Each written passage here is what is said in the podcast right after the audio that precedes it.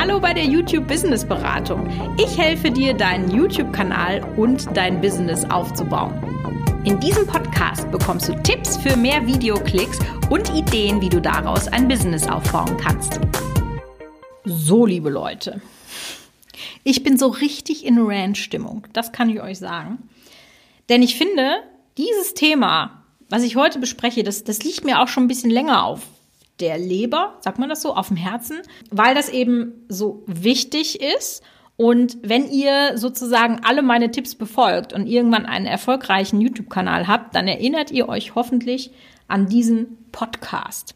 Denn ich möchte heute mal darüber sprechen, warum ich nichts davon halte, wenn Influencer ihre Seele verkaufen für den schnellen Euro und warum das so wichtig ist zu erkennen, dass ihr doch in der einen oder anderen Weise ein Vorbild seid und einfach euch eurer Verantwortung bewusst machen. Im Prinzip ist es ja so, dass wenn ihr erfolgreich eine Reichweite aufgebaut habt, und das ist auch völlig egal, ob das jetzt bei YouTube ist, bei Instagram, bei TikTok, völlig egal.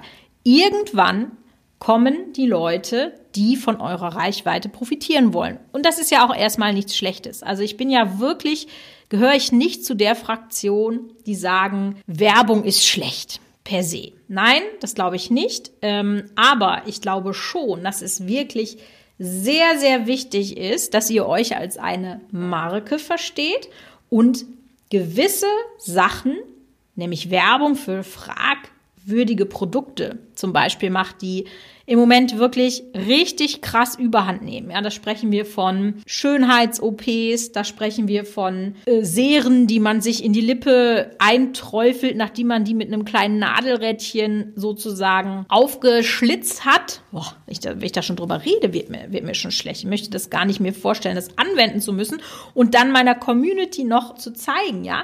Also so richtige fragwürdige Produkte, die einfach nicht zu euch passen, dass ihr die nicht platziert für eure Marke, für das schnelle Geld. Und warum das so schädlich ist, dazu möchte ich dann jetzt einfach mal kommen. Also, grundsätzlich ist es ja so, wenn du den Verlockungen nicht widerstehen kannst und einfach jedes Placement annimmst und ich sag euch, ich habe jahrelang Management gemacht und es ist wirklich eine Erfahrung, dass am Anfang viele Leute sagen, nein, ich mache nur das, wo ich auch hinterstehe. Und wenn dann die ganzen Anfragen eintrudeln, dann wird einfach alles beworben, ohne Rücksicht auf Verluste. Heute dieses Haarshampoo, morgen die Haarmaske und übermorgen diese Kur. Also da wird auch nicht geschaut, ob man sich da vielleicht irgendwo unglaubwürdig macht. Und das ist eigentlich schon der erste Schritt in den Abgrund, in eine Abwärtsspirale weil die Zuschauer sind ja auch nicht doof. Natürlich ist bekannt, dass Influencer Werbung machen, aber es gibt eben, ich sag mal, eine richtigere Art und eine absolut falsche Art. Und wenn du eben alles annimmst, ja, im Januar Oral B, vier Wochen später dann Colgate, häufig wechselst du die Skincare und gerade da wissen ja auch viele Zuschauer, oh, das ist ja alles total unauthentisch. Du wirst immer unauthentischer. Und deine Community merkt das und die Leute werden dich nicht mehr für voll nehmen.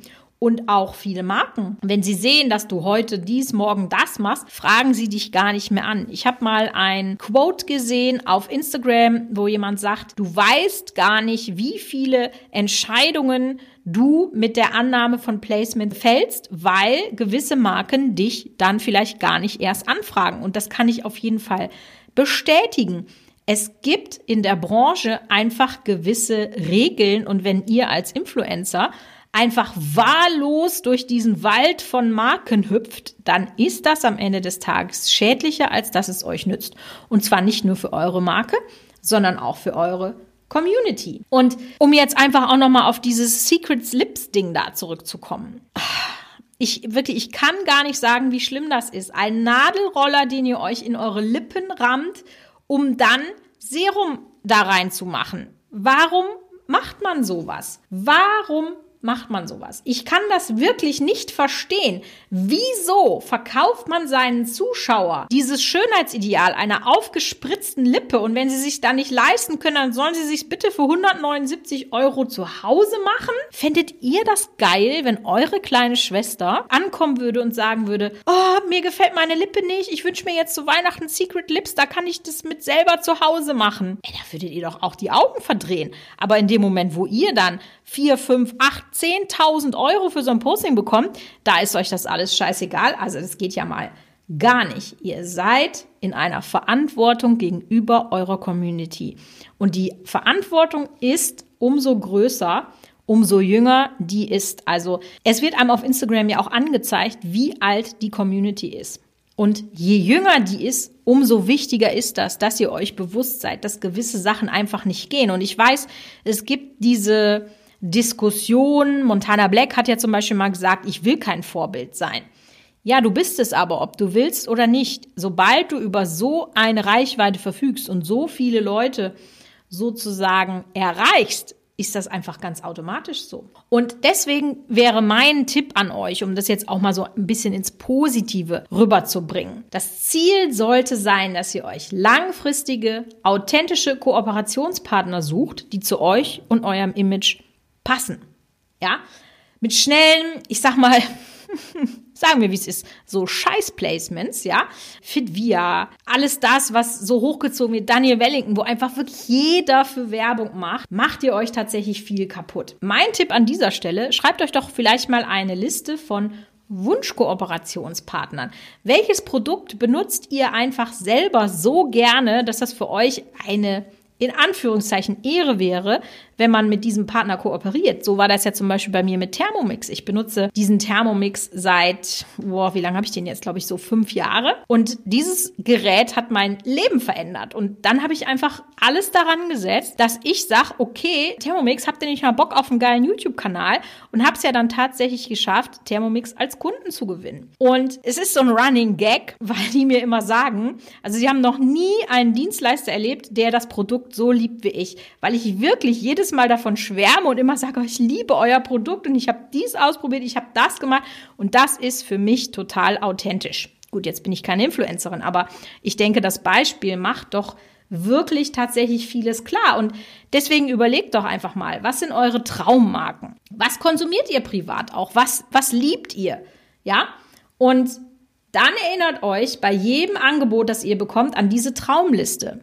Würde das in Konkurrenz dazu stehen? Passt das? Und jetzt mal das Geld beiseite geschoben. Hört doch mal auf euren Bauch. Und wenn der Bauch sagt, nein, das passt nicht, dann lasst es doch sein. Und was viele tatsächlich auch vergessen, und da sind auch Marken, auch wenn es nicht so scheint, aber die sind doch mehr picky, als man glauben könnte, wenn zum Beispiel euer großes Ziel ist, ein Placement von Porsche zu bekommen. Ja, nur mal so als Beispiel dann ist es vielleicht eher unproduktiv, ein Placement von BMW anzunehmen. Oder dass ihr euch zumindest dann entscheidet, okay, wenn ich jetzt das BMW-Placement annehme, könnte das ein No-Go für ein zukünftiges Porsche-Placement sein. Also einfach wirklich, dass ihr da dran geht mit mehr Bewusstsein und nicht nur geil, nochmal 4000 Euro, geil, nochmal 10.000 Euro. Also das, das, äh, Leute, wirklich dieses ich nehme alles an, was geht. Ich habe euch ja schon eine, eine Aufrechnung gemacht, wie viel Influencer verdienen. Und wenn man dies auch mal anlegt, tatsächlich als Maßstab, dann ist das auch nicht schlimm, wenn man mal ein Placement oder zwei oder drei absagt. Weil auf lange Sicht wird sich das definitiv für euch lohnen, wenn ihr einfach dahin kommt, dass ihr sagt, ich habe drei, vier, fünf Kooperationspartner, mit denen arbeite ich das ganze Jahr zusammen, dann habt ihr nämlich nicht nur das Problem, dass ihr nicht authentisch seid, sondern ihr habt auch das Problem gelöst, dass ihr schwankende Einnahmen habt. Weil wenn ich einen festen Partner habe, dann ist es ja einfach schon alles ganz klar vorher reguliert und dann muss ich vielleicht auch nicht jeden Kram annehmen. Also achtet wirklich darauf, was wollt ihr wirklich? Und damit meine ich nicht das Geld, weil es ist völlig klar, sobald ihr anfangt, Sellout zu betreiben, werdet ihr für die Community unsympathisch und dann ist das der erste Schritt in den Abgrund eures Kanals.